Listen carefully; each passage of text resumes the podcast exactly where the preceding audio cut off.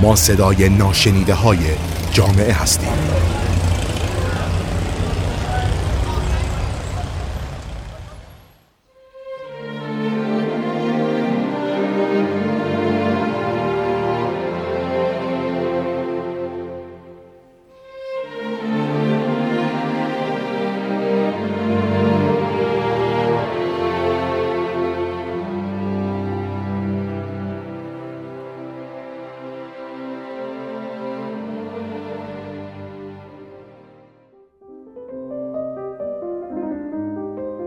اپرا وینفری در 29 ژانویه 1954 در میسیسیپی از مادری نوجوان به دنیا آمد. مادرش ورنیتا لی 18 ساله و خدمتکار بود و پدرش ورنن وینفری 20 ساله در ارتش خدمت می کرد. اپرا وینفری تا 6 سالگیش نزد مادر بزرگش در روستایی در میسیسیپی زندگی می کرده. با کمک مادر بزرگ تونسته در کودکی خواندن و نوشتن رو یاد بگیره و در سه سالگیش انجیل و سرودهای مذهبی کلیسا رو از حفظ میخونده. اپرا 6 تا 12 سالگیش رو با مادرش در میلواکی گذرونده. نه ساله بوده که مردی از اقوام بهش تجاوز می‌کنه و مدتی بعد هم مورد آزار جنسی دوست مادر و اقوام دیگرش قرار می‌گیره. هرچند از درون رنج می برده اما هرگز این مسائل را با کسی در میان نگذاشته. مادرش تصمیم می‌گیره اونو به کانون اصلاح و تربیت بفرسته ولی شانس با اپرا یار نبوده و ظرفیت مدرسه تکمیل بوده. راه دیگه ای نبوده جز اینکه با پدرش زندگی کنه. به همین دلیل در سال 1971 نزد پدرش در نشویل میره. اپرا در سال 1967 از خونه فرار می‌کنه. در سال 1968 در پی آزارهای جنسیش در چهارده سالگی باردار میشه و بچه خودش رو از دست میده و پسری مرده به دنیا میاره. مرگ فرزند براش ضربه سختی بوده ولی با خودش عهد می‌کنه که زندگیش رو تغییر بده. پدر هم تصمیم می‌گیره با انضباط و سختگیری به اون کمکش کنه تا بتونه زندگیش رو دگرگون کنه. اپرا تحصیلاتش رو ادامه میده و پدرش اونو تشویق می‌کنه که همیشه بهترین باشه. اپرا مجبور بوده هفته یک کتاب بخونه و مطلبی دربارش بنویسه. در 17 سالگیش در رادیو نشویل گزارشگر میشه برای اینکه بتونه به کارش در رادیو تلویزیون ادامه بده برای تحصیل به دانشگاه تنسی میره و در رشته هنرهای نمایشی و ارتباط کلامی مشغول به تحصیل میشه و همزمان به طور نیمه وقت در رادیو محلی مشغول به کار میشه در همون نخستین سال تحصیلش در دانشگاه دو جایزه برای دو نمایش بهش تعلق می‌گیره. در سال 1976 مجری خبر تلویزیونی در بالتیمور میشه و در 1978 علاوه بر گزارشگری و گویندگی در اجرای یک برنامه تلویزیونی هم نقش داشته که بسیار موفقیت آمیز بوده.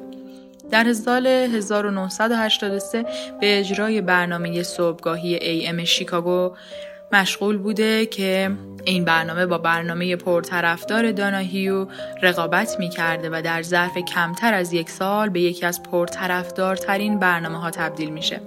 این برنامه پس از گسترش در سپتامبر 1985 به شوی اپرا وینفری تغییر نام میده.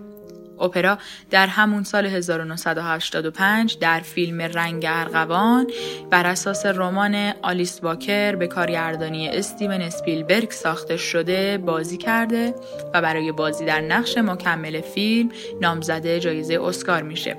و همچنین از اون برای بازی در فیلم پسر بومی هم قدردانی میشه.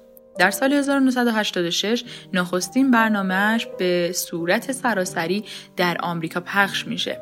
شوی تلویزیونی اپرا از سال 1986 تا 2011 به مدت 25 سال پخش میشه و در سالهای آخر در 145 کشور جهان پخش می شده. این برنامه تغییرات بنیادی در ژانر گفتگوهای تلویزیونی ایجاد کرده. و سبب شده که اپرا یکی از اثرگذارترین زنان در آمریکا و نیز ثروتمندترین زن سیاه پوست در جهان تبدیل میشه.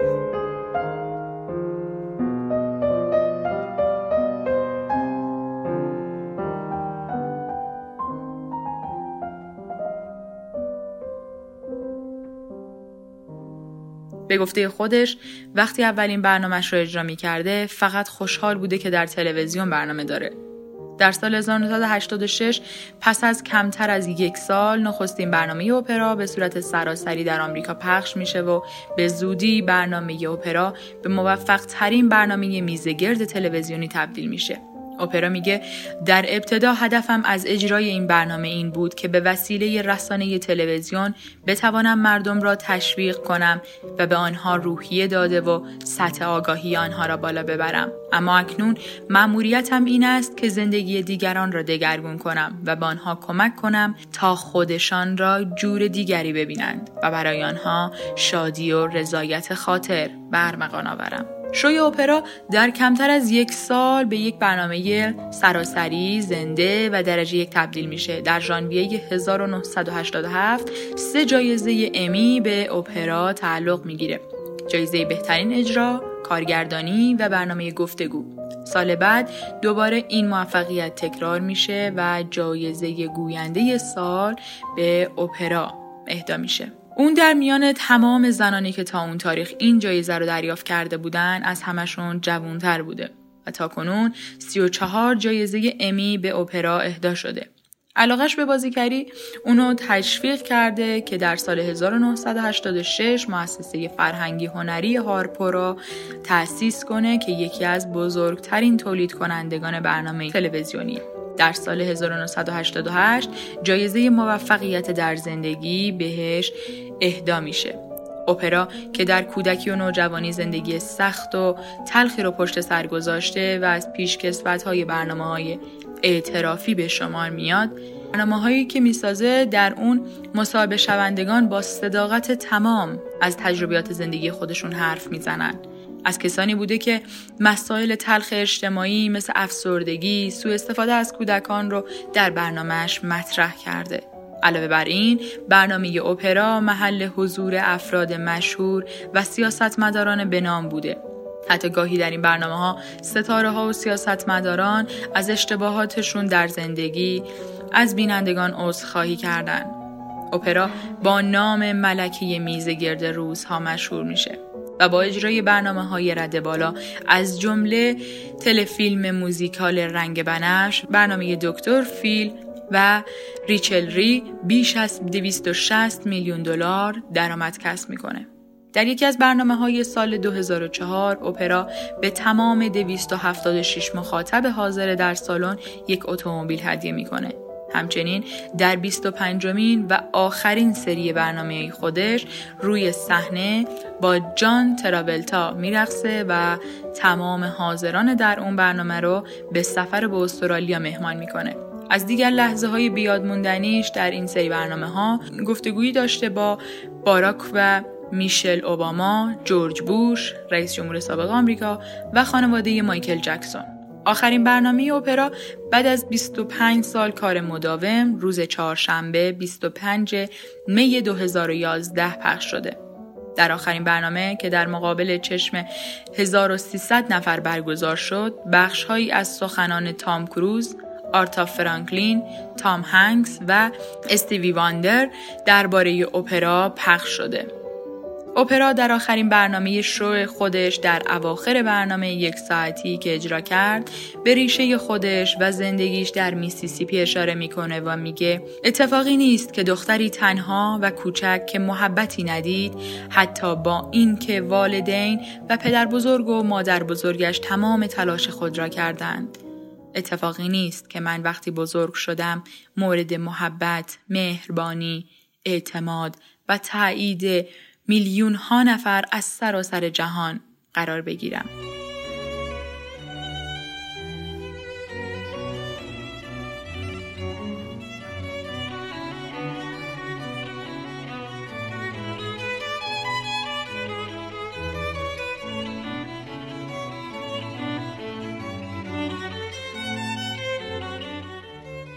فعالیت هایی که برای نیکوکاری داشته زیاد بوده که حالا یه سری خاطراتش رو خودش گفته که خاطره های آزارهای جنسیش در دوران کودکی اونو برانگیخته می‌کنه که از 1991 قبل از اینکه کمیسیون قضایی سنای آمریکا قانون حمایت کودکان رو تصویب کنه برای ایجاد پایگاه اطلاعاتی از محکومان آزارهای جنسی کودکان شروع به فعالیت می‌کنه.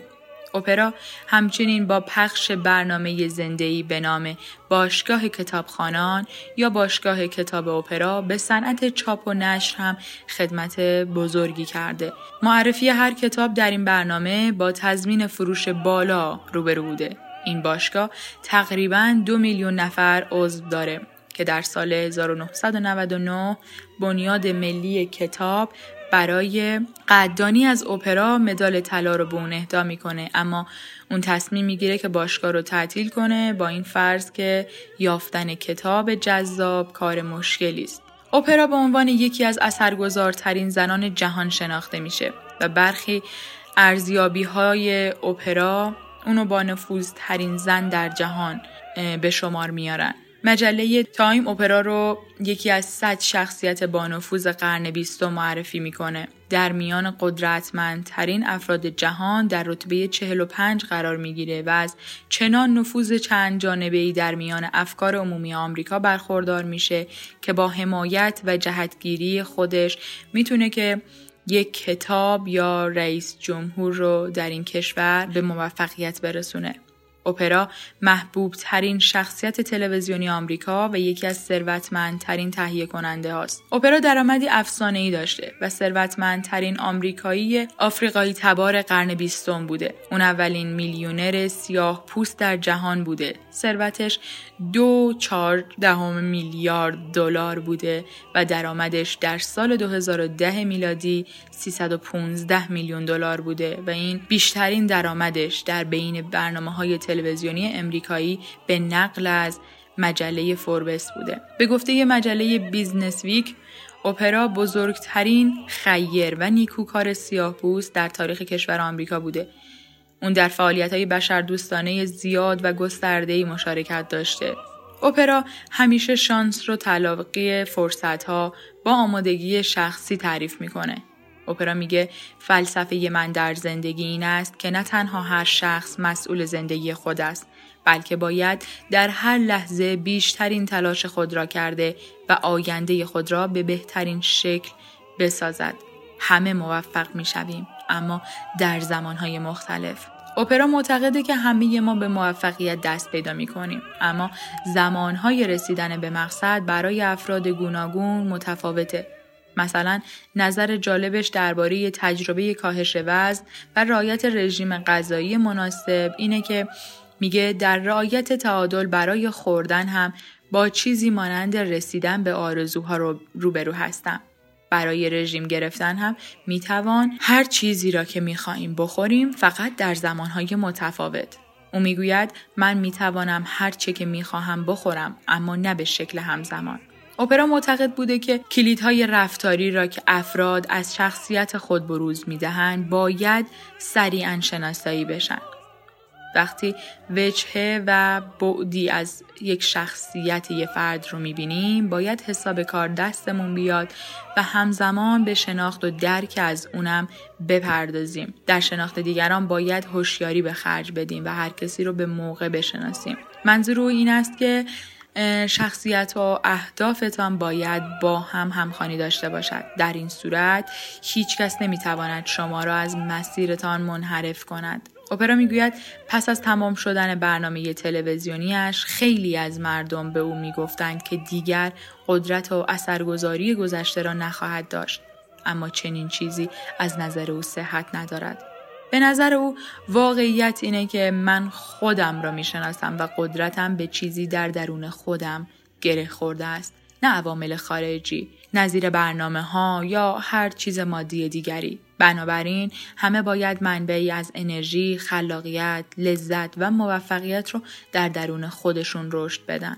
قدرت واقعی چیزی در درون وجود ماست. زندگی بالا و پایین دارد و این اصلا بد نیست. از نظر اپرا زندگی بالا و پایین دارد و طبیعی است که هر روز ایدئال نباشد و خوش نگذرد اما هر روز فرصتی دوباره برای رشد و تغییره اپرا در دوره های آموزشی خود تلاش می‌کنه که دستاوردهای بزرگش در زندگی رو در طی چند ساعت مطرح کنه. یکی از ارزشمندترین توصیه هاش اینه که اگر در هیاهوی جهان اطرافمون غرق بشیم از شنیدن ندای درونی و شهود خودمون قافل میشیم پس باید تمام نفرت ها و خامندیشی ها رو کنار بذاریم و به ندای قلبی خودمون گوش بدیم. اپرا به حق شناسی اهمیت زیادی میده. او به حق شناسی به عنوان یکی از بنیانهای مهم زندگی اشاره